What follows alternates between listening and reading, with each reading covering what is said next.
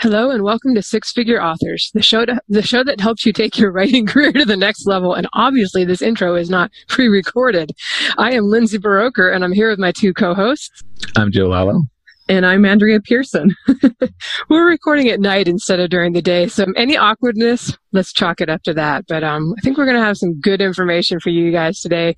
We're going to be kind of doing a deep dive on pre-orders and discuss when they make sense and when they don't, how long they should be, and why that is platform dependent, and some of the pitfalls you'll want to consider. You'll see that um, there's no kind of one-size-fits-all with this, and it really depends on what you're trying to accomplish. Um, and in addition to giving our thoughts on them, we're going to do a overview at the beginning. We had a ton of great uh, pre-order questions from the Facebook group, so we'll be going over those in the second half of the discussion. And actually, we had so many questions, we may end up doing a part two. We'll, we'll just see how it goes. Um, but if we weren't able to get to your question, hopefully we will still answer it, uh, basically the gist of it. Before we jump into our pre-order deep dive, would you guys like to share any news that you might have? Sure. Um, first off, uh, so I don't know if Amazon changed their um, error notification stuff on, on typos that they might find in your books, but I noticed that I wasn't the only one. Uh, a, a number of people have been going through to, to correct typos, and it turns out I had over five hundred, which is odd because the last time I checked that system, it was like nine. So uh, most of them were not errors. Well, a lot of them were not errors. A lot of them were people who were either disagreeing with word choice or getting things wrong that I got right. The most glaring one was it's I T S versus I T apostrophe S. I had one reader who had them backwards and corrected all of the times that I had them correct. So whatever, went through, fixed. It's fine. It's very fast it's a, a process. But that was fun. That was a that was a sort of a two two day divergence from my expected behaviors. Uh, I've also been writing some short stories and refilling the pipeline for Patreon. And I'm going to try out some stuff. I've had a lot of back burner projects that haven't, like, I don't know when I'm going to release them. And some of them are polished up. Like, I've got, a, I've got at least two full-length novels that are polished up, but don't have any place in my launch uh, window. So I'm going to probably do some preview stuff in my, uh, in my Patreon. There's only a couple, you know, dozen people in there, a couple dozen people in there. So it's not as though it's going to eat into my launch if I ever release these things. And I've also been buttoning up FreeWrench six, which still doesn't have a title, but it's a, it's going to go to the editor in a couple of weeks. Uh, and I am starting on Big Sigma six. So with any luck, I will succeed at that whole year of six thing that I've been working on. That's my news. You will succeed. I you will. will. Succeed. I must. um, as for me, um, Nolan, my... Mi esposo and co-writer. I don't know why I can't just say my husband. It just feels weird sometimes. Um, uh, he's passed off Sableheart to me, which is the fifth book in my Midnight Chronicles. And after three weeks, which to me feels like a really long break from writing and revising, I've started digging in again. It feels really good. The, this week's been really interesting. I've had a couple health issues that I've lamented to Joe and Lindsay about crop up. And so the doctor's been doing a whole bunch of tests. And one of the things he made me do was take this thing that just totally knocked me out for like two days almost straight. And um, it, I was just like falling asleep on the couch instead of editing. And that was not, that didn't feel very good, but that's finally leaving my system now. And so, um, and so I'm going to be getting back into revising again after just starting revising. I just want to write, people. I just want to be an author. Um, So yeah, the baby also has gone from two naps a day to one, which is glorious because that gives me larger chunks of time where I don't have to be, you know, like getting him ready for something. So getting ready him ready for food or or a nap or something like that. And then he also sleeps longer. So that's nice. I really appreciate that. Um, and let's see what else is there. We still haven't decided if we want to make this series seven books or six. Uh, I'll find out as I'm editing and revising this current book. But also for those of you who are interested, uh, my course discount is still live. You go to self published wrong courses dot com and enter the word colon to get fifty percent off. And I can't even say that without smiling. Dang it. Um, listen to the interview with me, which was like, what, two, week, three weeks ago to find out why I'm talking about colons. It's not grammar. I was just going to try to bail you out and say, like a semicolon, it's colon. It's, that's why. I have no shame, Lindsay. um, anyway, I did have somebody ask on Facebook if I plan to um, um, when a when a course gets outdated, if I plan to go back and fix them and update them and things like that. And I've actually talked to, I mean, Lindsay and I have talked, and Joe, we were talking about that, what was like four months ago, three months ago or something like, what might, maybe it was less time than that. The, this whole quarantine thing is just totally skewing time. Um, but it's just, um, um, and so my, my decisions there were, do I want to put out a course and then redo it, like revise it and update it and everything for people who've already taken the course? Or do I want to leave it and not revisit it? Or do I want to revisit and publish as a new course? And I've decided that I'm going to revisit and publish as new courses, because my courses are so cheap and most people buy them at fifty percent off anyway. And so a twenty-five dollars course, I'm making what, twenty dollars off of that. And it costs a lot more than twenty dollars to get them updated and things like that. It takes a lot of time out of writing.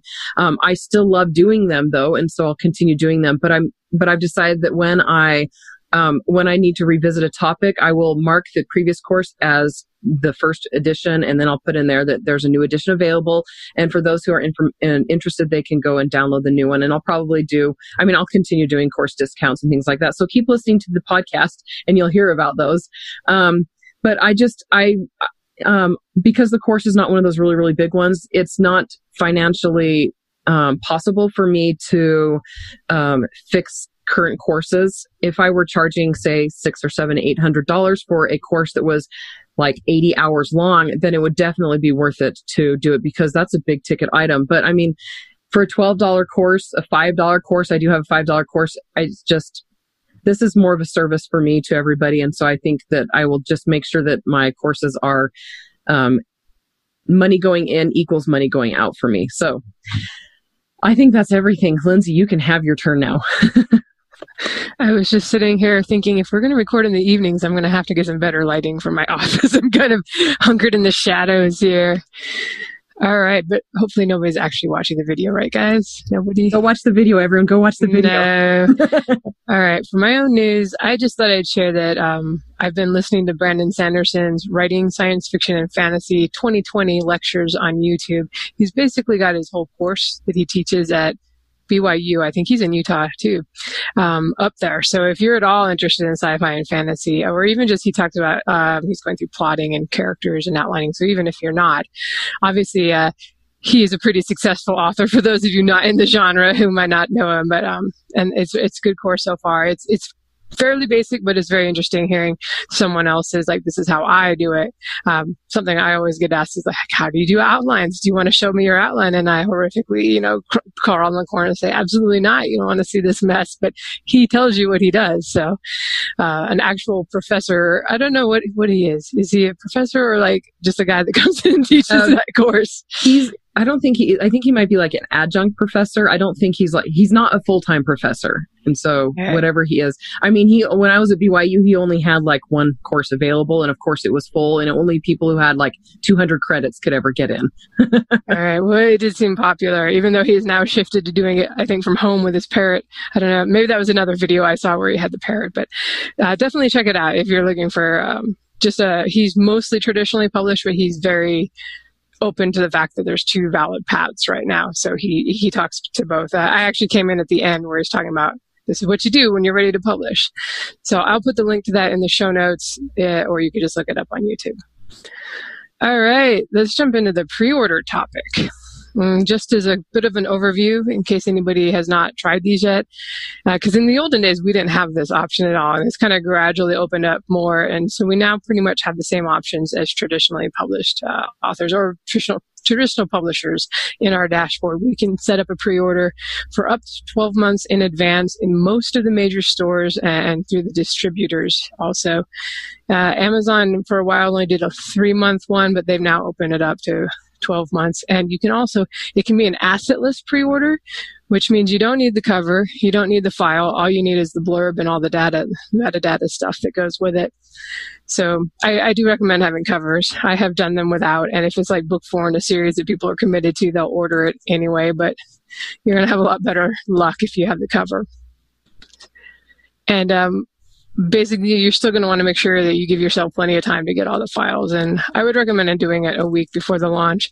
I think Amazon right now gives you four days, and I don't remember what it is on the other stores. I usually upload it with plenty of time because I don't want to, you know, because things do go wrong. Occasionally you hear horror stories of, well, it didn't, all my pre-orders were canceled and the book's not even live on Amazon on the launch date because something went wrong. And I think that's pretty rare, but it can happen. So just get it in early if you're going to do it. All right. Do you, I'm going to go into kind of the pros and cons. Did you guys want any, leave any comments on the overviews? Anything I'm forgetting that might be useful for people? No, I think we're going to get into it pretty well in the uh, in the body of the uh, the episode. All right, sounds good. I'm going to start out uh, just kind of reading. I made a list here, and I made, I made Andrea and Joe add to my list. I was like, question, question mark, you got any more? So benefits of pre-orders. I'll go ahead and, and say mine first, and then the other guys will talk about theirs. First thing is that it allows you to start racking up sales long before the launch. And this is if you're wide and you're going to try to hit like U S A Today or New York Times bestsellers list, long pre-order is a huge advantage because all those sales are going to count on the week of the um, that the book launches, and you cannot uh, you can't hit any of these lists if you're exclusive with Amazon. You have to have at least two of the major bookstores reporting numbers. So if you shoot for like, and I think it has to be at least five hundred sales on Barnes and Noble, so that can be sticky for people who are really Amazon centric. Um, and then you know usually people get the bulk from Amazon unless you just you know every now and then there are authors that do great on Apple, but Uh, so if you want to hit one of those lists and, you know, you, I don't know what you need these days for New York Times bestseller lists, like twelve, fifteen thousand maybe in a week. That's what I've heard. U S A Today, if you can get over, sometimes, you know, it changes week to week, obviously, because you're competing against everybody else, but like six, seven, eight thousand, you might get that top into the top one fifty is what they list on the U S A Today site. So something to think about there if that's a goal of yours. Uh, another benefit is you potentially have a big payday on release day if you're able to rack up a lot of pre-orders. I had one going for two months for my seventh Star Kingdom book that came out in April. And, you know, is I also had a Death Before Dragons book coming out that barely had any pre-orders because I basically just put it up four days early. So I would have the links and, and be able to promote it on time. And it's like, ooh, boy, that's a really big difference in income there in one day if you do a, a pre-order and you get a sizable amount of orders. So you can also lock in buyers while they're still excited about the last book. This can be especially good if you've written book one and you've launched it and it's selling pretty well, but you don't have book two ready. One book is often not enough for readers to really remember you as an author and to remember to check back later. And not everybody's going to sign up for your list. That's just how it goes. They, not everybody's a newsletter person. So if you can have the link to the pre-order of the next book in the back of the first book, that's a chance to get that order while readers are still excited about that, even though you may have not finished it yet.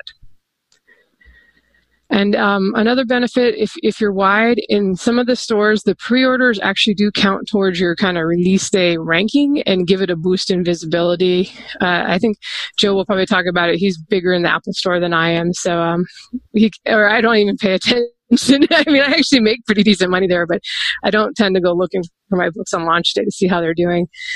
Um, but uh, and I, and it, we'll talk about this in the questions too. Amazon, I do not believe you currently get a boost in visibility. I believe they, uh, and this is uh, somebody who launches almost every month, and I occasionally put in a new installment in an old series that's wide, so it, nothing's skewed by my Kindle Unlimited reads. Uh, I don't think currently that you get a boost from pre-orders on launch day on Amazon. They, the sales ranking, you get the big boost as the orders come in. I've certainly seen whenever they send out the new release alert, if it's a pre-order, you know, you might get, I got like nine hundred pre-orders on my first Death Before Dragons book when I was not ready to start building towards the launch. And I got that big spike up to like one hundred in the store off of that. And I was like, shoot, man, I wish I could have gotten that during launch week. But um, so I, I believe right now, based on my experience, that you do not get boosts during, uh, they don't all accumulate and help you on release day on Amazon. All right, next benefit is that it ensures the book goes live on the day you want in all the stores if you're wide, and or you know it sure goes. It ensures on Amazon too that it goes live on the day you want, because every now and then you know I've probably you know I've published a lot of books, and I would say this has only happened maybe twice where it kind of gets hung for some reason, and you know almost all the time within a couple hours you see the A I S N and pretty soon the link is there, but every now and then you know, twenty-four hours pass and it's still in publishing. And I've heard people too get question mark question on copyright and have to prove the copyright or something every now and then. Like if you had already published it on another website, like on Wattpad or something, and then took it down, that might be more often, more frequently the case. But you don't want the book not to go live on the day that you've, you know, you've got like news sponsorships on e-reader news today or BookBub new release alerts going out. So by at least doing a short pre-order, you ensure that that, I mean, ninety-nine percent, right, that it's not going to happen. All right. The last benefit I'm going to list before handing it over to the guys so I can breathe and drink is that... The guys? The guys? You are so a guy, and I am so a guy. Guys in America is neutral. Guys. Sound like a callback to the old show. To the guys. Sorry, Lindsay. You could be the, you could be dudes. I agree. I don't know. I'm on the West Coast, so we say dudes, too. Dudes.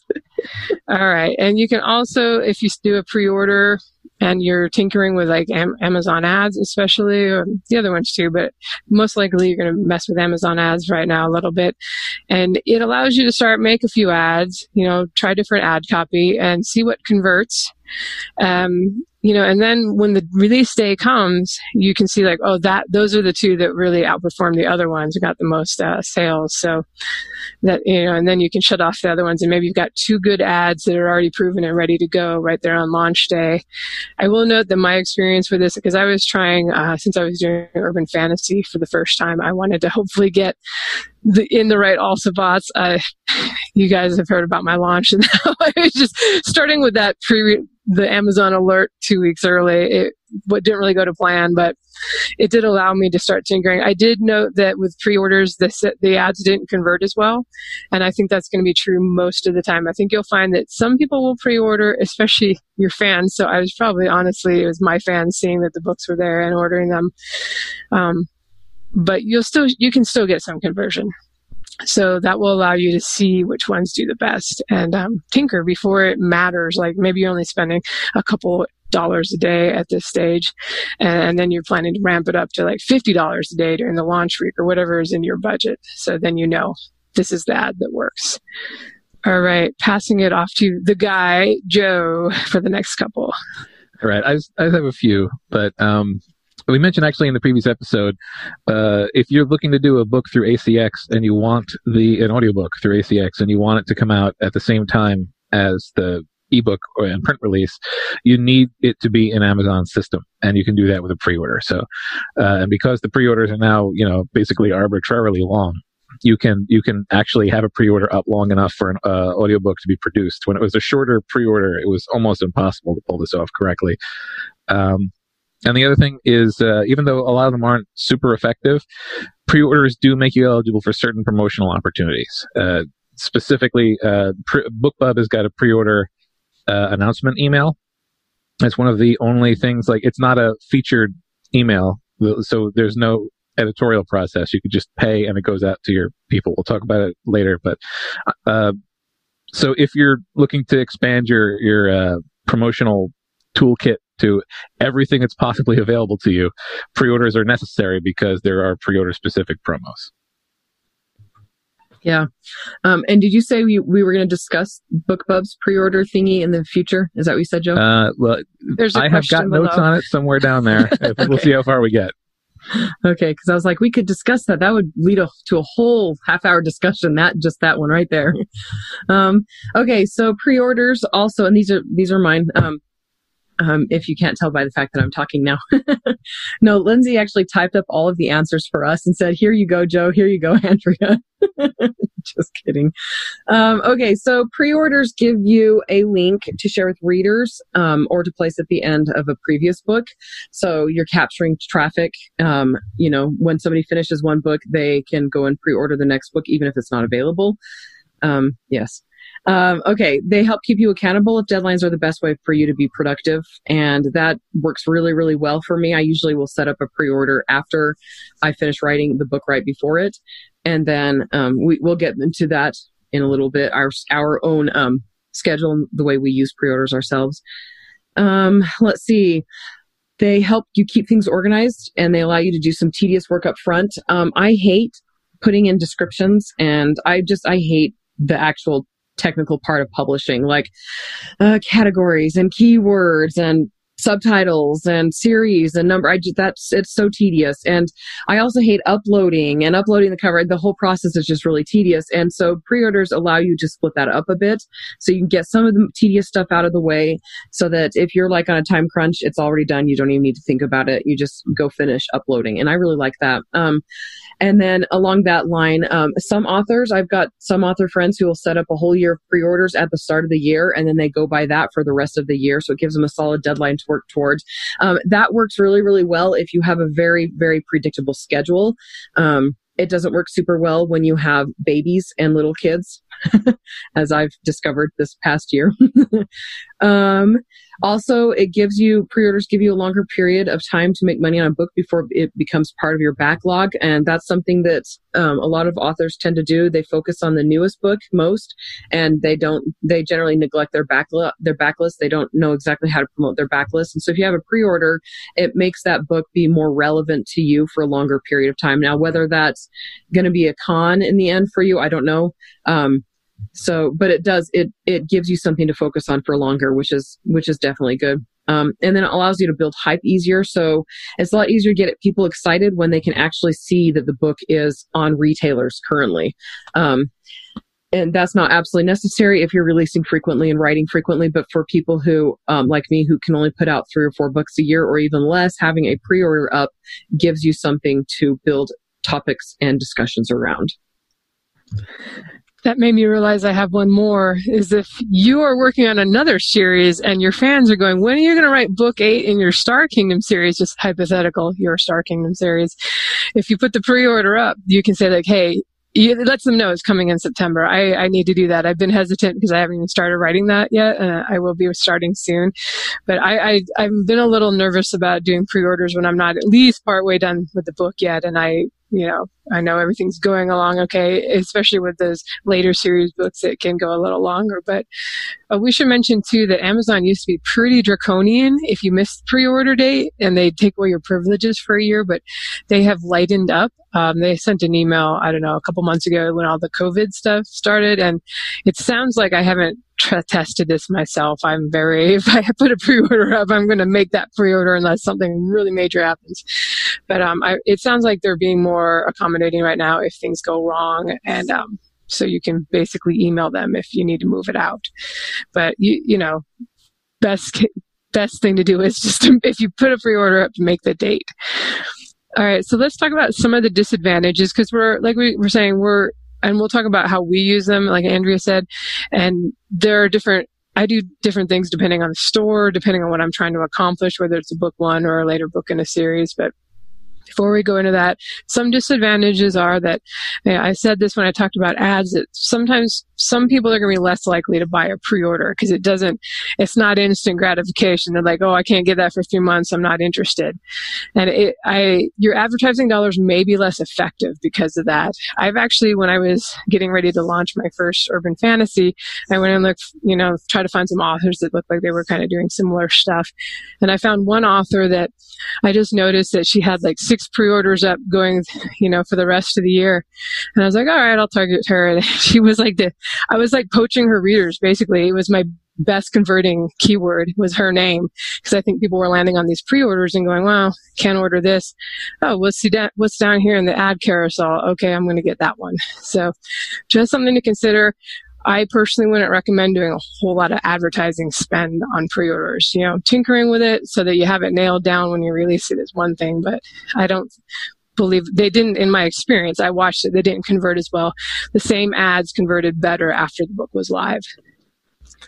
All right, next, on Amazon specifically, having the sales trickle in over months can dilute your launch juice because you're, there's fewer sales left to get during that kind of release time where you're trying to get a whole bunch of sales spread over the first couple weeks in the hopes that you'll kind of tickle the Amazon algorithms, as they say, and that it might pick things up and help you sell things. You know, so we've talked about before how you want to not have it big burst all at once, but also having it on sale for three months ahead of time may kind of weaken your launch just a little bit, uh, especially if you're doing a later book in the series, and that's not going to tickle any algorithms anyway. It's, it's probably going to shoot up, all your fans are going to buy it, and then it's going to start dropping down. So you have to consider that.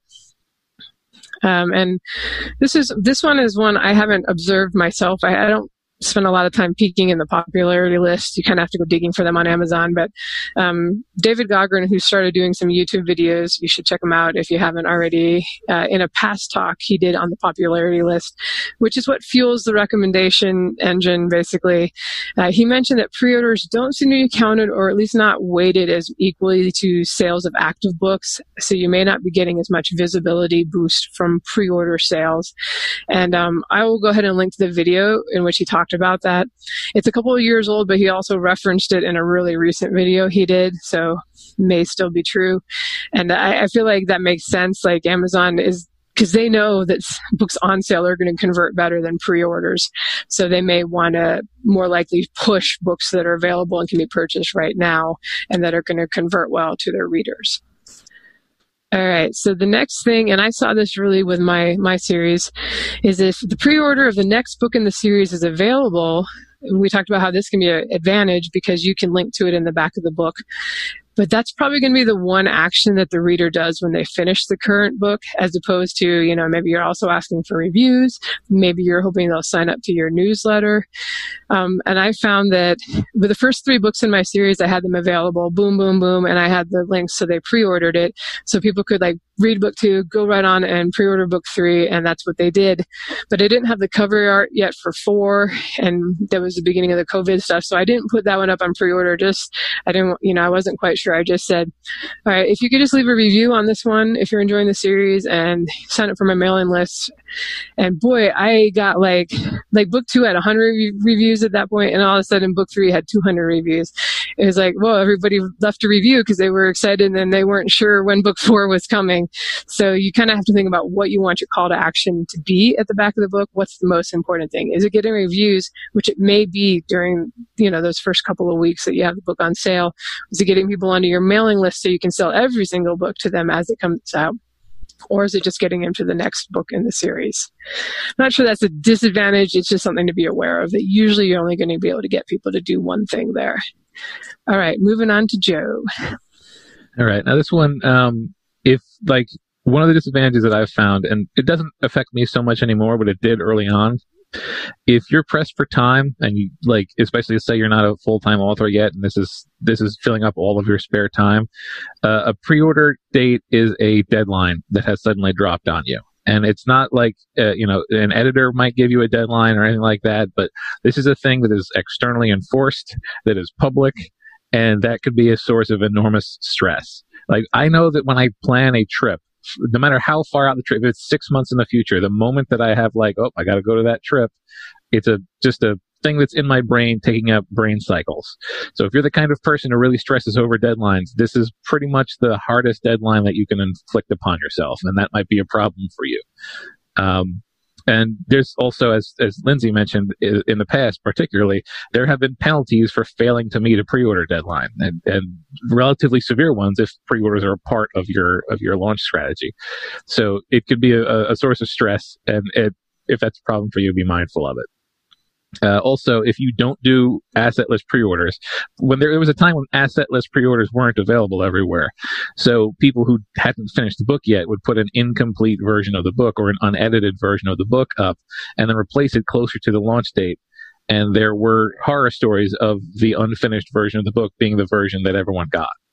Uh, and, you know, hopefully nowadays that's less of an issue, although, you know, as we were talking about earlier, we'll probably talk about later, uh, there are still issues that float around with, with the way pre-orders are fulfilled.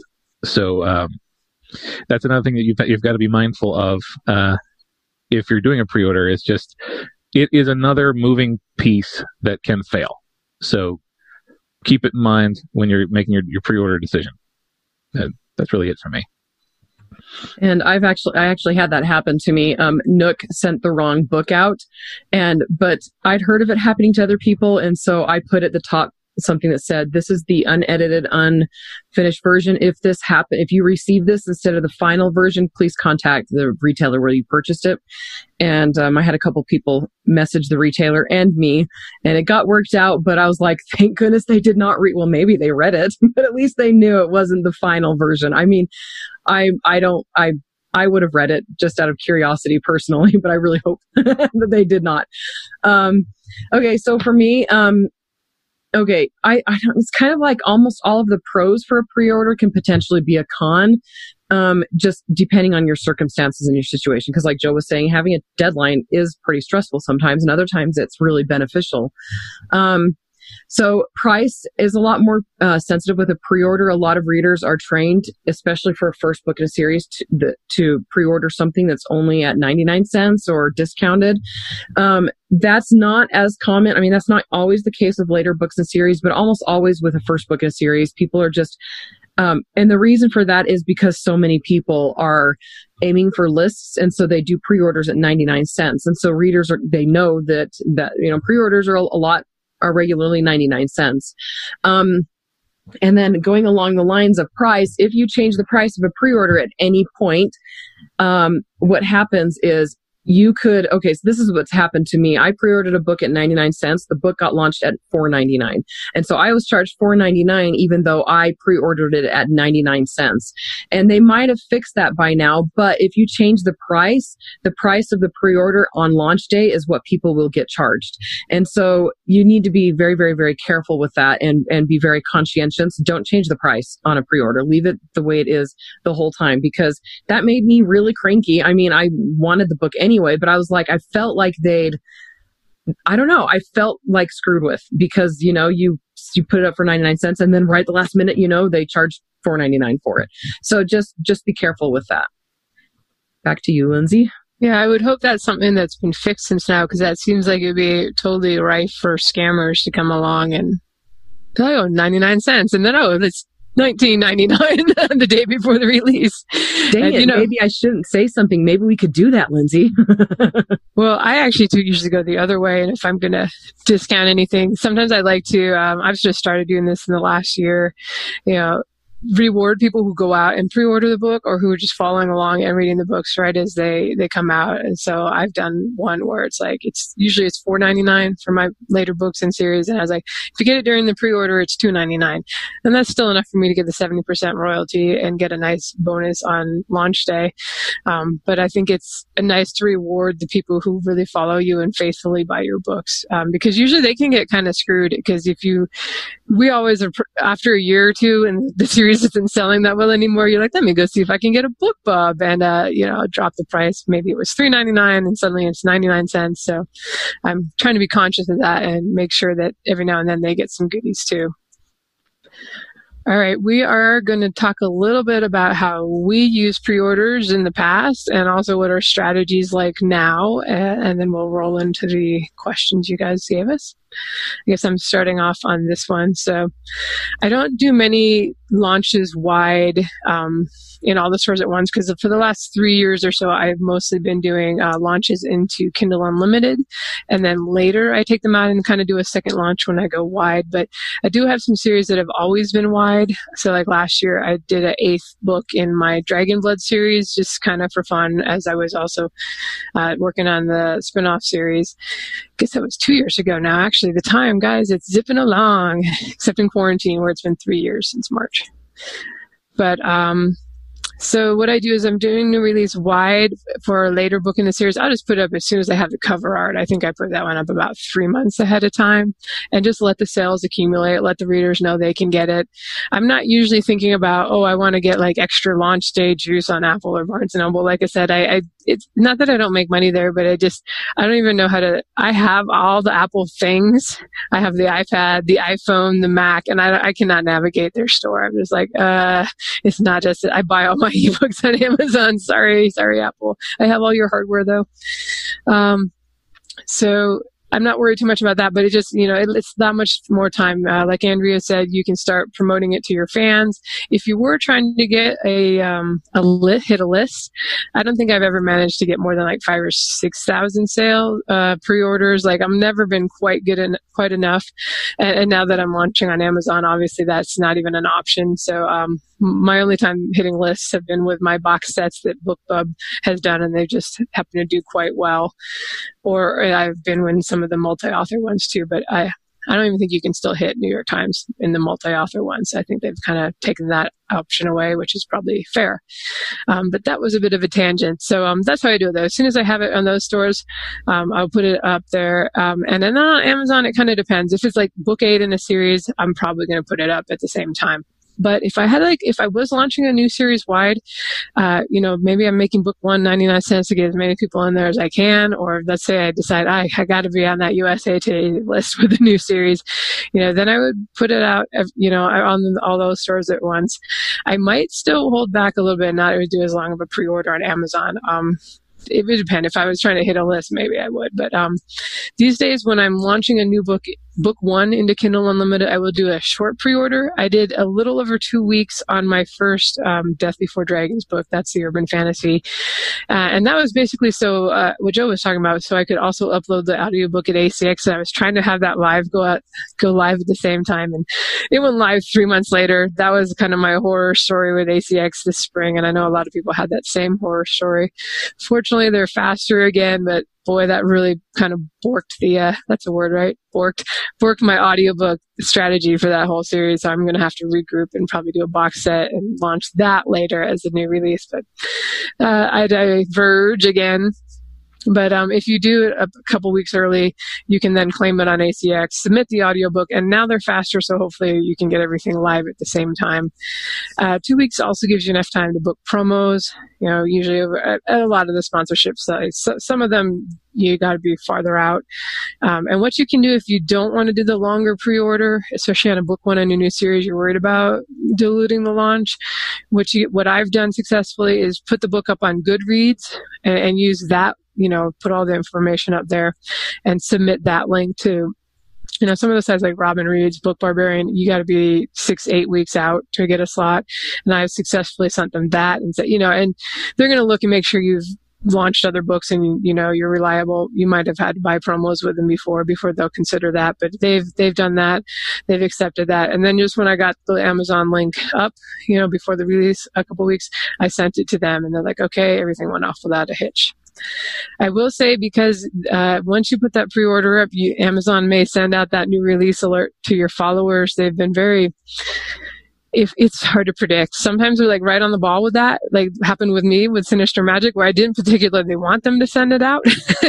um, they were right on the ball and sent it out early, and then they disappeared in like March and April, and now right as we record this in May, they're sending them out again. But that can dilute things because all your people might go out and buy it two weeks before the launch if you do that. So I'm thinking I may go back down to maybe a one-week pre-order on standalones or book ones or anything where I'm kind of hoping for that stickiness, especially on Amazon, to attract uh, possibly new readers, so I don't get a repeat of that situation. But it's tough. There's, it seems like no matter what you plan to do during a launch, it's uh, it won't go quite perfectly or according to plan. But um, you don't want to get something where you get like a big, you know, spike and then, you know, a dip, because you can't keep that momentum up to the actual launch.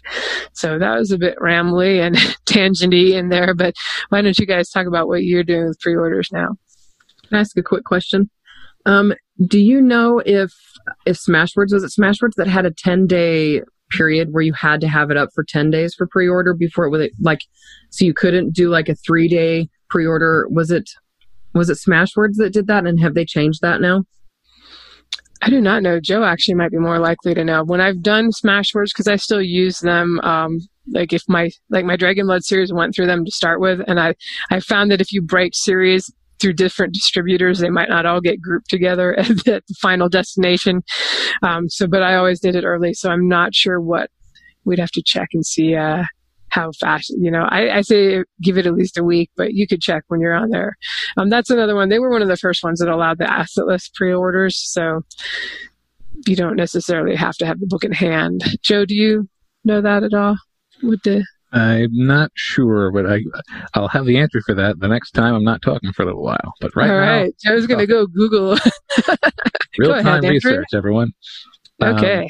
Um, as for me, uh, my tactics with pre-orders are similar to Lindsay's wide tactics. Uh, in the past, I have done massive pre-orders, four to six months, uh, uh, back when six months was the maximum on Smashwords. Uh, I didn't release as often back then, so having four to six months of being able to talk about a thing, like there were, there was a period early in my career when I didn't release a book for an entire year, but I was able to have about half of that time Uh, uh, lined up for what would eventually be the next book release. So it really helped me sort of keep busy talking to my, my fans and stuff about things. Uh, these days, I've shortened that up quite a bit. Usually my, my pre-orders only last about a month because I've only done one sort of standalone slash new release in the past year or so, two years or so. Um, I have... Diluting my day one sales wasn't really a concern because these were all, you know, book four, book five, book six in a series. So I didn't worry too much about uh, the long pre-order on Amazon being a problem. So I was just doing about a month of pre-order on all on all locations. Um, and yeah, like nowadays, I think I'm going to start moving to shorter pre-orders on Amazon and longer pre-orders elsewhere. Uh, I've also, uh, because I have been wide with everything, a lot of my pre-orders were uh, the, uh, longer on Smashwords to give me opportunities to do some some uh, promo stuff with other storefronts. Uh, Apple, and I'll talk about that later too, but Apple had a couple of different opportunities that they would give you if you were on pre-order for a long period of time and you sort of gave them a heads up about it. They could arrange some, some love in their uh, storefront. Um, so when it comes to, for me with pre-orders, um, I've done like the, you know, two week pre-orders. Um, I've done, uh, the longest I've done was like a six or eight or ten. I don't remember what it was. It was a long, it was longer pre-order. Um, and then of course the mid, like the three month pre-orders, and my favorites are, are two to three weeks. Um, I don't mind, honestly, I don't mind the three month schedule. Um, but I've found that for me, I don't have the ability to the, the attention span or the time, you know, when with my home life to devote to longer pre-orders. Um, and they actually, they cause a little bit of stress for me because, uh, you know, that whole, I just, I just feel like I need to co- constantly have pre-orders, them coming in, and long, long dead runs make me nervous. Um, and so it's just that pressure to make sure the rankings and everything. And I know it's all, everything's Amazon's fault. um, but, um, I, that's, that's for first and series books. For later books and series, it doesn't really bother me if they, it'll, it'll go for a while without pre-orders. Um, And as I've said before, I can I can always make money off of a book after it's been released, but it's a lot harder to make money for me on a book that is not currently um, not currently available. And actually, that's something that the other two have talked about. You know, pre-orders, it's harder to get people to commit uh, to buying a pre-order because it's not there. That knee-jerk purchase is not um, is not there. Um, but I do love the idea of catching readers while they're excited. And so I almost always have something set up for the next book by the time the book, previous book gets published. By that point, I've, you've, I've, that book is, so the pre- previous book is already done. Um, and I've already started writing the next book. And so I have a good idea of whether I can get it finished in the next three, six months or not. Um, So yeah, so that's what I usually do. And I'm not going to be doing that a whole lot anymore. Um, moving forward, I think I'll take a break from pre-orders just, just until, um, things even out a little bit more for us. Um, but I do love the idea of having that link at the back of a previous book to catch excited readers. Uh, it's a great way to handle, handle like promoting and things like that. You know that if they're interested, they'll pre-order. If they're not interested, possibly they will join your newsletter list. Um, and then you can tell them about it later. Um, anyway, so yeah, like I said, moving forward, I'm going to take a break from pre-orders. And as an up, as in response to something Lindsay was talking about earlier, um, I've had to push back the pre-order for Sableheart twice, and I'm probably going to have to do it one more time. Um, just, I just can't believe how much, how much our life has been completely upended the last several months. I mean, our second baby had tons of health problems, lots and lots of health problems in the first six months of his year. or of his life were really, really difficult. But they, I mean, every every baby's different, right? So um, I've got. I was just checking while Lindsay was asking about. I was talking about that. I'm like, I've got seventeen days to get this book finished, and I just barely started revising. I don't think I'm going to get it finished on time, including my editor and editing. So I'll be emailing Amazon, and I'll let you guys know how that goes. I'll be like, hey, can you guys please remove that? Um, and then Joe, go ahead and say what you put in chat. Uh, Smashwords does indeed require uh, a, a date at least ten days in the future for pre-orders, and it makes sense because Smashwords is a distributor, so they have to review uh, and then distribute. So you, you can't just put it up, you know, the day before, or else it won't get to the other stores. Okay, that makes sense. And we're going to go ahead and move into questions now, listener questions. And if you have a question for us that you'd like us to answer on the show, uh, come join our Facebook group. And we have a questions thread, and then occasionally we do themed questions, and this was a themed question for pre-orders. Um, Scott asks, is it verified that pre-orders count at half value for rank boost on launch day? Heard that somewhere. Absolutely not. Next now. Um, so I've, I, I've heard the same stuff in Facebook groups, and most of the people, um, I don't want to say one hundred percent I know everything. Like Amazon doesn't tell us what things count for. So it's all what we can deduce from our own books that we publish. And so that's what I'm basing this no on, is the fact that, first off, all the people I've seen saying it counts towards, you know, gives you a boost, like all those past orders on launch day are in Kindle Unlimited. And I think just from looking at how my own books work, because, um, you know, a new Kindle Unlimited, a new release after pre-order comes out at like midnight local time for whoever ordered it. So, and it usually takes a few hours for sales ranking to update. So when I pop on Amazon at six or seven a.m. Uh, Pacific time, and I see like, okay, I had four thousand pre-orders from my last book, and the ranking is just starting to trickle upward, because at this point I haven't mailed my list or announced anything on, and you know, on the social medias.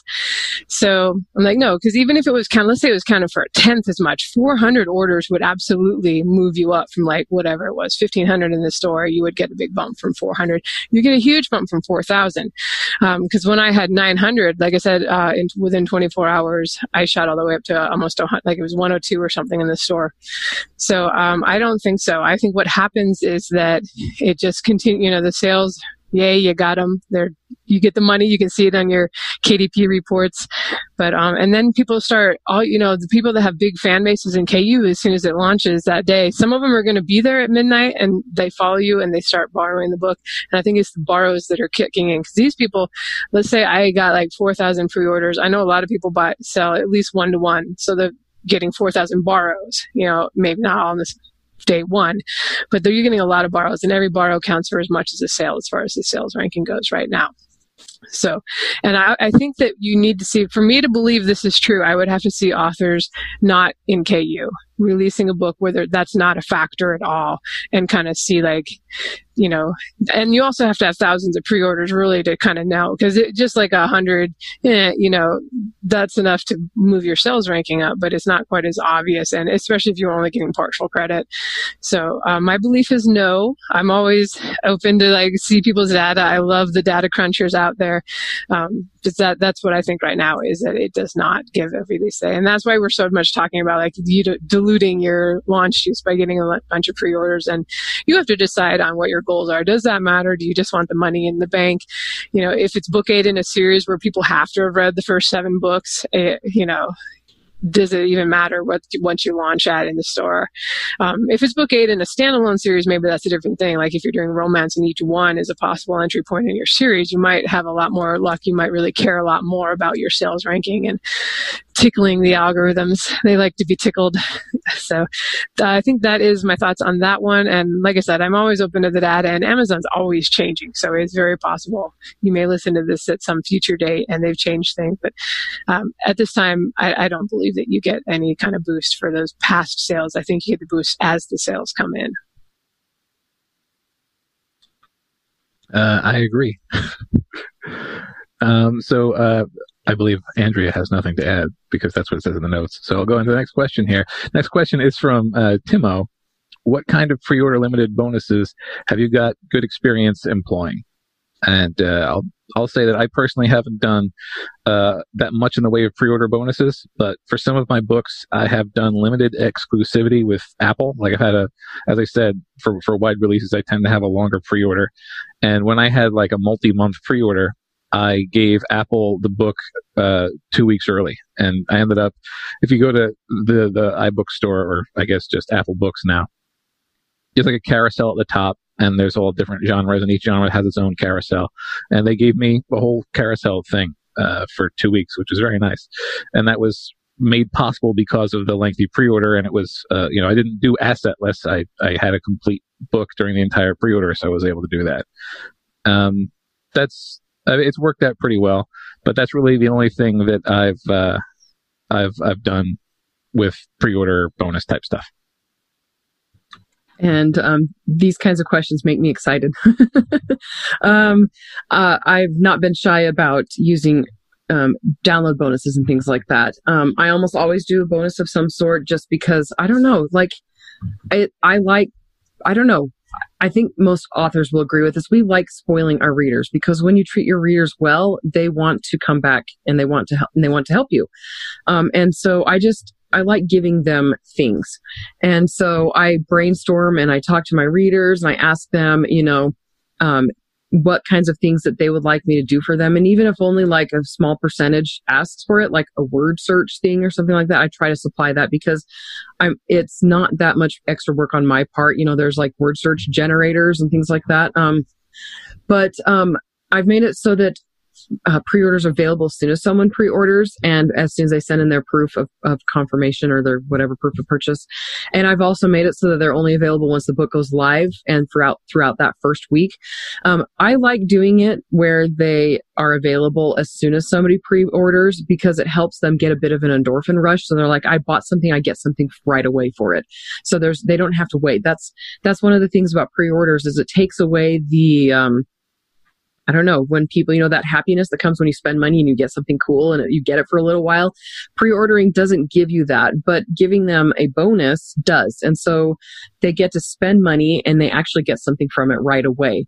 And so that's, that's helped a lot. Um, I do go in more in depth into my, in my courses on that. Um, um, when it comes to actual, um, the actual types of bon- bonuses and things like that, anything new written by me has been the best, and um, other little things, you know, I just brainstorm things. I ask my fans for ideas, things like that, and just whatever, um, whatever I think they would like, and whatever um, um, would get me to download. You know, everybody's different, but and then again, make sure those are digital. And okay, so Tyler asks, is it a good idea to do a pre-order for your first book? And I'm guessing he's asking your very first book, not just a first in series. Oh, and I agree with Lindsay and Joe's answers below, by the way. All right, well, my thought on this is that I have seen people actually get momentum and get sales in the store as a new author with the first book. Like, I think I'm actually going to, we had Jasmine Walt on the show, and I feel like this was something she did. This was probably a few years ago now when she was first getting started, but she had an amazing cover. You know, it just looked awesome. I think she had it at ninety-nine cents, and she really got the momentum rolling with a pre-order. That's pretty tough, especially if you don't have like uh, any newsletter swaps or anything lined up. If you're not real dialed in and into the networking and connected with the community to really get things rolling, because as we've talked about, advertising may not be as effective uh, on a pre-order. Um, so I would probably just do like a short one.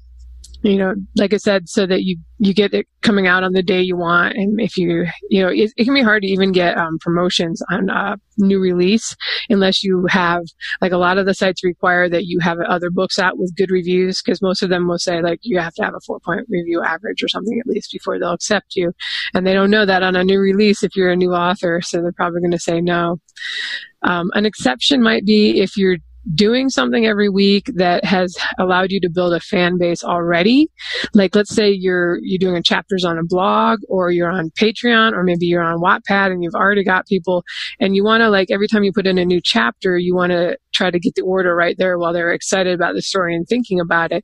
And then you, you might want the pre-order then, and so you can link to it at the end of each new installment that you're putting up. So that might be an exception. I don't see many people that successfully do that, but uh, it has happened. I've seen success stories where people build an audience at, ahead of time by posting on Wattpad, Patreon, or their blog, or all. um, all right, that's all I have on that. And uh, I broadly agree, especially if you're doing Amazon exclusive. The uh, the pre-order on the first book is, is of limited value.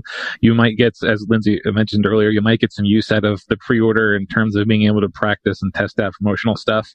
But probably the uh, the release spike on Amazon that you would get by not diluting your, your launch over a longer period of time is more valuable than, than what you would gain from that, besides informationally. If it's, your, if it's your very first book, I guess you don't have any experience in that, so you get some practice and that might be good for you. But unless you do really well doing it, uh, you're either going to spend a lot of money and not learn a lot, or just generally speaking, I think a shorter pre-order for your first book is smart. Uh, the next question is from Andrea Neal. If you're releasing a book in a series, how would you coordinate sales pro, sales slash promos for other books in the series? What if it's a new series or standalone? And uh, it just so happens this is basically what this entire year is for me. This is this is the year of six, because I'm doing new releases in in six uh, three old series, and I'm doing book six in each one. So what I've tried to do is uh, with with the first book six release, which was uh, The Coin of Kenvard and the Book of Deacon series, I had a two-week period where I did a staggered discount on my entire series, except for the pre-order. Book one was already free, and the rest of the books went up by a dollar per book until you got to the new one, which was full price at uh, at four ninety-nine. Uh, I did advertising for the full series or just for the first book. I did both. I did carousel ads for uh, um, for the full series, and that those carousel ads included the pre-order as the final entry on the on the list. So it's one of the only times that I threw an actual paid pre-order in. Um, and then uh, I also directed people back to the first book, and it was reasonably successful. the The actual pre-order count uh, for this most recent release was way down compared to prior books, but again, in prior years I did much longer pre-orders for these, so there would be more time for the sales to accumulate. And also, the overall sales increase uh, in the series sort of made up for what I might have lost in the uh, the larger pre-order number. And with smaller pre-orders, it means more of the people who wanted to buy the book bought it during the launch week. So it worked out pretty well. Overall, my income from that series bumped up by about fifty percent, and the bump has lingered. Uh, I think I'm as as we're recording this, I think I'm still get, doing about twenty percent better on that the whole series than I was prior to the new book release, so it worked out pretty well. Um, I, believe it or not, again, we're talking about book six and three different series that I've released basically one book a year in. I've only got one series that released since pre-orders were an option. Back, uh, all, all, all the other books in this series sort of didn't have pre-orders even available to me. So uh, I don't have a lot of uh, expertise when it comes to doing standalone pre-orders. Uh, The, the ones that I've done most recently have been short, but that's just been a general policy, not just for standalones and, and firsts. And uh, one of my new series recently, I didn't start playing with uh, the, the the urban fantasy series I did is the only one I've released when I had sort of pre-order from the inception of the series. And I didn't start messing with longer pre-orders and, and pre-order promotion stuff until the first book was already out. So I sort of, as said earlier, uh, early books in the series, I try not to mess too much with pre-orders. Okay, so um, for series books, there are a few ways you can take this. You can drop all books by a dollar the week of the release. Um, you could stagger promotions, so the first book discounted the first week, the second one discounted the second week, et cetera. You could stagger by a few days, so the first one, you know, discounted for a few days, and then a few days later, the next one, and then so on and so forth. Um, you can discount the second one, so like have the first one be free, the second one ninety-nine cents if it's regular, like three ninety-nine or four ninety-nine, or you could discount just the first one and the one getting released. Um, I recommend if you want to have a really big event, really big promotion, discounting the first one and then possibly releasing the later one at full price or discounting the later one and then leaving the ones in the middle at full price. Um, don't, I mean, depending on what you're aiming for, what your goal is, don't release the new one at full price if it's a later book in the series, or don't release it, sorry, at free if it's later in the series. Um, mainly because your devoted readers will buy it regardless, and it won't it won't bother them to buy it because, I mean, it's awesome. It'd be a cool bonus. You could do it for free, and they would really appreciate that. But they're expecting to pay anyway, and they want to. I mean, I've I mean, readers, like, they want their authors to be taken care of. They really do. And that's it's it's very rare to come across a reader who's just, like, super judgmental about authors charging for books. Most readers understand that authors need to make money too, and they want to help you. Um, my rule is no discounts on books that are less than six months old and usually not a year old. Um, and so what I'll usually do is I'll have the first book be ninety-nine cents. That's technically a discount until the either the third book in the series or the last one comes out. And usually I'll do the third one and the last one. Um, Actually, depends. Sometimes I just do the last one. And then I'll do a very, very big promotion as a celebration. And, you know, and that big promotion will be usually the first big promotion I do the, on the first book in the series. And so it usually generally leads to very nice royalties for quite a while. And my sell through on that usually is a lot higher than if I promoted the first or second book, or maybe even the third book. Usually I do those big, big events on the last book in the series. And then, um, and I usually will use like Facebook ads, Amazon ads, promotional websites, like the ones that have been mentioned, and Reading Dills and Bookcave and things like that. All right. For myself, if it's a standalone book, I, I pretty much treat it like a new book one. Uh, I'm going to do all the things we've been talking about here with the pre-order, try to line up some ads, you know, of course, promote to my list and my social media sites. I won't spend as much money. I actually, I will do probably very little advertising. The last standalone book I put out was about a year and a half ago. Fractured Stars was um kind of in my Fallen Empire world, but all new characters, so it wasn't really like it was going to lead people into the rest of the series. And I think I put that one out at three ninety-nine because I knew I wasn't going to discount it for a while. When I do a book one in like a, what's going to become a six or an eight book series, I tend to launch at ninety-nine cents because I know I'm going to run promos on that down the road. And like I said, I don't like to make my most loyal fans who buy something on day one pay a higher price knowing I'm going to discount that. You know, like, probably since I rapid release and I publish pretty quickly, by the time I'm maybe on book five, I'm thinking might drop it to ninety-nine cents. Like I'll put it up to two ninety-nine or something. I think my Sinister Magic's two ninety-nine right now, so that I can run sales on it later at ninety-nine cents. Or, and I might even do free on that book one uh, eventually, like as I release the last book in the series. But like Andrea, Andrea was saying, I, I don't like to do that early on. I prefer to do that stuff later on. I think people are more uh, forgiving of sales and discounts if it once it's become kind of a backlist title, it's more than a year old.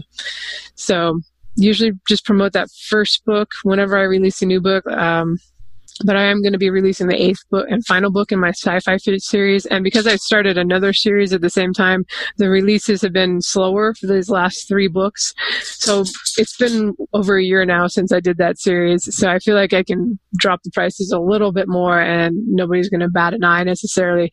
So with that one, I had to put together a nine ninety-nine books one through three box set earlier than I would have because I was trying to match it to the audiobook uh, that the publisher put out.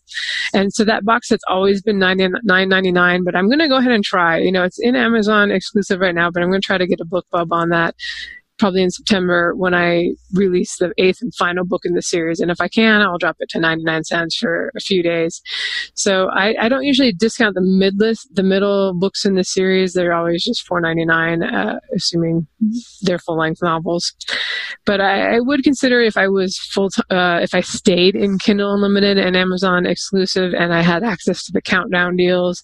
And, you know, if the series was like, say, two or three years old and I'd moved on to something else and it was all completed, I would, you know, I would definitely consider doing some of the mid-list discounts uh, to newer readers, to lure in newer re- newer readers. Also combining that with like trying to link to the series page on Amazon instead of just like, here's book one, you know, like, hey, you can binge read this whole complete series right now. Um, I think that was not actually the question she was asking about putting out a new book in the series, but it t- depends on your release schedule. If you're like Joe and you're working on the same series for, um, I don't know, Joe, when did you do like FreeWrench five, six years ago? And you just did a new book with Deacon. So you're not worrying about like people being mad about discounts on earlier books because they bought it like five years ago and are probably not paying attention. So those are my rambling thoughts. We can go on to the next question. That question is by Sabrina. She says, how do you advertise pre-orders effectively? Which I am apparently answering first. So we've kind of talked about this. I would not spend a whole lot of money advertising a pre-order to a stranger. Um, you know, maybe boosting posts on your Facebook page to uh, to your own people, your own fans. Uh, an exception, maybe we talked about if you're trying to hit a list and you're willing to lose money to do so, because that is usually how it works. Because you're usually doing, as an indie author, you're probably doing ninety-nine cents, and it's going to cost a lot to get those thousands of sales, uh, especially on a book one. Even if you're an established author, a book one in a new series, you got to sell your fans on the series first. So I, you know, you might want to try to like do a prequel novella or something else, or, you know, some short story on your blog that you can have at the same time to get your new readers to sell them on the new series. Um, but I, I would be a little leery about spending a lot of money, uh, other than just like I mentioned, tinkering, you know, seeing which ad copy is most effective so that when day one comes, the release comes, you already got it nailed in. You already know which ad copy is converting best, which keywords are converting best if you're getting all into that stuff for Amazon ads or Facebook ads. Um, yeah, that's my thoughts. I would, I'd be very careful about spending a lot because I just don't feel that they convert well, and my own numbers uh, back that up. Uh, yep, I agree. Uh, I don't think I've done any advertising to a pre-order directly, very much advertising to a pre-order directly. Uh, my ads are always going back to the beginning of the series. However, uh, the exception is the aforementioned uh, BookBub pre-order email. And since we're at the hour and probably not going to answer too many more questions, I'll just quickly go over what that is since I sort of billboarded it earlier. Um, if you have at least a thousand followers on Uh, BookBub, and people can follow you on BookBub. If you don't know that, then let people know because it helps. Uh, you can do a, a, a pre-order announcement email, and it goes out to all of your followers, and you don't have to qualify for it beyond having those thousand people. You pay for it depending on how many people it goes out to, and it's just an extra email in their email box, uh, in addition to the featured daily email that they get. And obviously, this has more impact if you have more followers, and it costs more if you have more followers. But that is a thing that is only available for pre-orders, and it is something that I've done six times, I think. I've not had a huge uh, amount of success from it, but it's not nothing. And, uh, uh, you know, especially since there's so few effective ways to promote a pre-order, that's one way to do it. I just, um, Andrea, sorry. I think you have some thoughts on this too, but I was just going to say when I've done it, um, I haven't noticed any more... Then when, because you get a free one if you just email, if you add your book to BookBub before the release, you get a free one during launch week to all that goes out to all your BookBub BookBub followers. As of right now, maybe they'll change that right now, you know, eventually, and uh, start charging you for that. So, but if you were trying to make a list, that might be a time to do the BookBub pre-order. I, I paid for it, I think, with Sinister Magic, is why the heck not. I was I was throwing all kinds of money at my new urban fantasy series, so I could not make any more money than on any of my previous other series. Lesson slightly learned, but hey, the readers are enjoying it. Oh, go ahead, Andrea. I was going to say, um, I started reading it. I like it. So I haven't gotten as far as I'd like to because I'm not in a reading phase right now. But you were like sleeping and drooling on your couch the last two days. So that will make it less interesting, possibly. Yeah.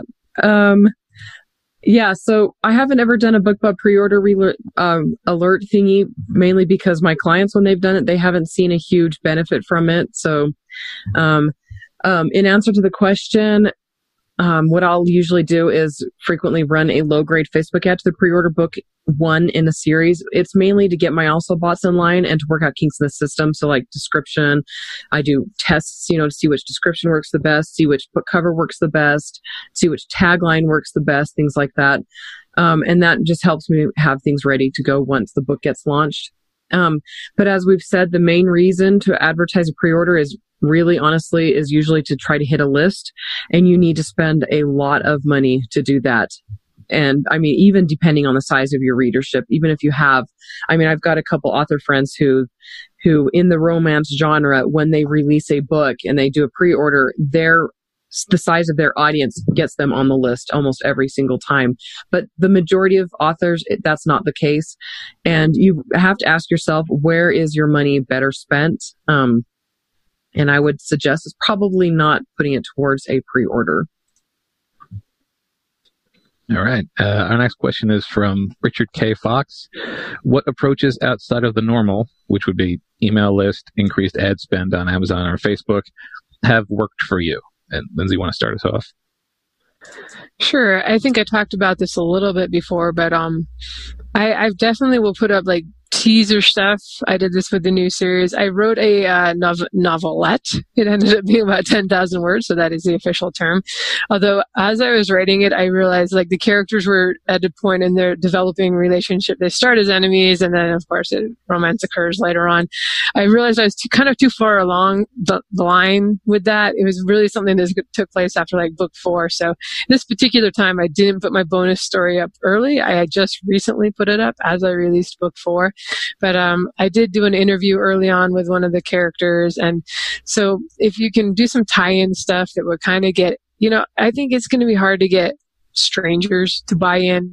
You can give it a shot. If you've got a complete short story that you're putting on your blog or you're putting out somewhere, that may work. Uh, but, you know, your fans that you want to sell the new series to are probably the ones that are going to be most uh, likely to go, oh, oh yeah. Because I don't know about you guys, but my fans want like more in the old series, even though when I'm said like, this series is complete, I have not written any new installments in four years. They're like, oh, can't we have more books with that character? Which is cool. I love that they care that much and they want more stories. But I always feel like I'm I'm going to, I got to sell them a little bit. I get them excited about the new series. Usually once they start reading, they, they, they're on board.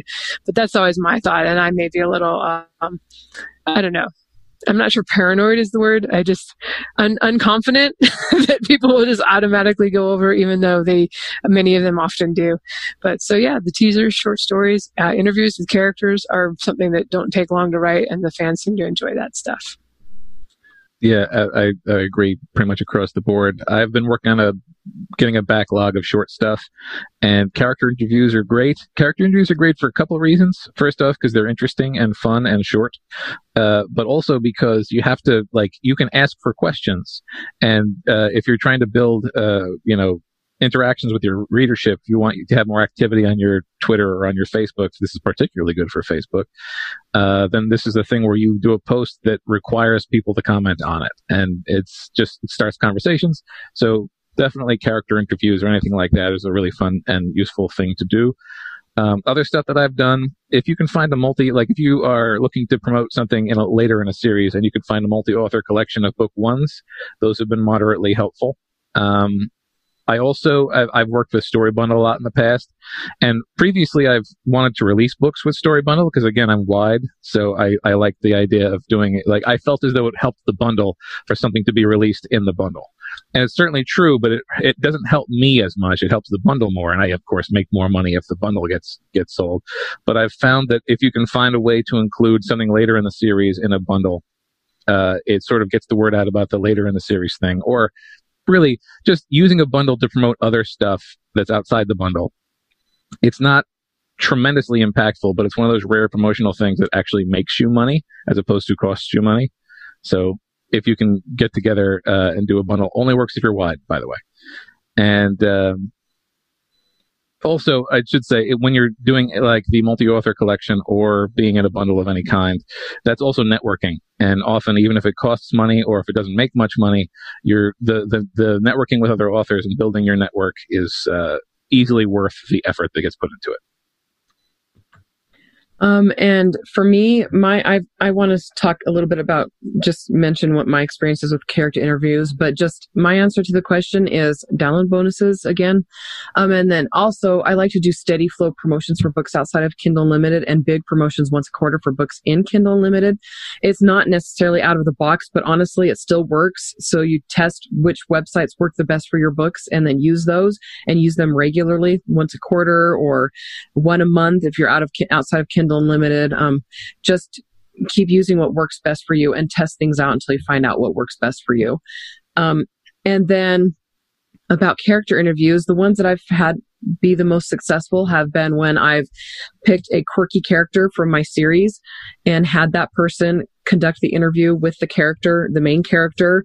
And it just, it, it showcases your writing. I mean, it kind of brings humor to the situation and just puts your main character in an awkward position, which also leads to fun interviews. So, you know, see if you can have the quirky character embarrass your character and just to see what happens. Um, my readers have enjoyed that. I haven't done a character interview in a while, but those are the ones that are my favorites to write, you know, when things get awkward. If you can't tell, I don't mind awkward situations. I always do them like I'm the journalist or I'm the author asking the questions to usually a non-P O V character.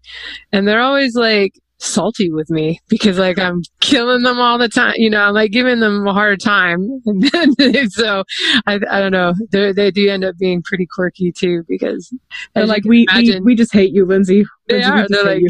Why do you do these things to me? You know? So I don't know. My characters give me a hard time. I did want to ask, because I, I know you answered this like a year ago, and I think the interview we did with you to start off the show, but when people, when you're doing a pre-order and you're doing these download bonuses, for people who don't know, how are you, are you like having, is it all automated that they type in like, here's the proof that I bought the book, or do they email you? Um, how does that process work? So what I usually do is I um, I use Zapier, Zapier dot com. I really need to put a t- tutorial together on that because it's not intuitive. Intuit, intuitive, intuit. There's a word there. You were right the first time, and then you questioned yourself. Oh, good. Um, so what I usually do is I'll create a dummy Gmail account, so like um, shadow profit bonuses at gmail dot com, and then I'll go into Zapier and I'll have it. I'll set it up so that when they send their proof of purchase, so a confirmation email or a screenshot to that email address, shadowprofitbonuses at gmail dot com. And don't use that, people. It's probably still turned on. Then Zapier will automatically send them a response through that account that I set up that has a link for them to download their download bonuses. Awesome. That doesn't sound too complicated. No. Automated, it's pretty easy. It's good. Oh my gosh, yes. It's so, I love it. It just, especially if you get like, I had like five thousand confirmations sent in once, and I was like, I just stood back and watched them come in and didn't have to do anything. Excellent. Well, I think that Andrea and I need to have dinner, and Joe probably needs to go to bed because we're recording late, late for us. Um, and we have a lot more questions on pre-order, so we'll plan on doing kind of a part two. And if we think of anything else that we forgot to mention or just want to add in, we will do so. And I guess thank you for listening. Do you guys have any final thoughts before we sign off? Nope. I'm all emptied out. All right. Well, thanks everyone for listening, and thank you to Joshua Pearson for producing the show. You can find the show notes or leave a comment or question at six figure authors dot com with the number six. Although all these questions came from our Facebook group, which is uh, just search for Six Figure Authors. If um, you're not there yet, we're up to like almost nine hundred people. So, and then all those people who think they're going to get in, even though they don't answer the questions, as if. They, they just, they're not fans. They're not listeners to the show. We know. So, um, you can, we'll solicit questions for future topics there. I think this was, um, hopefully pretty helpful to you guys. So thanks again for listening, and see you later, everyone. Bye. So long, everybody.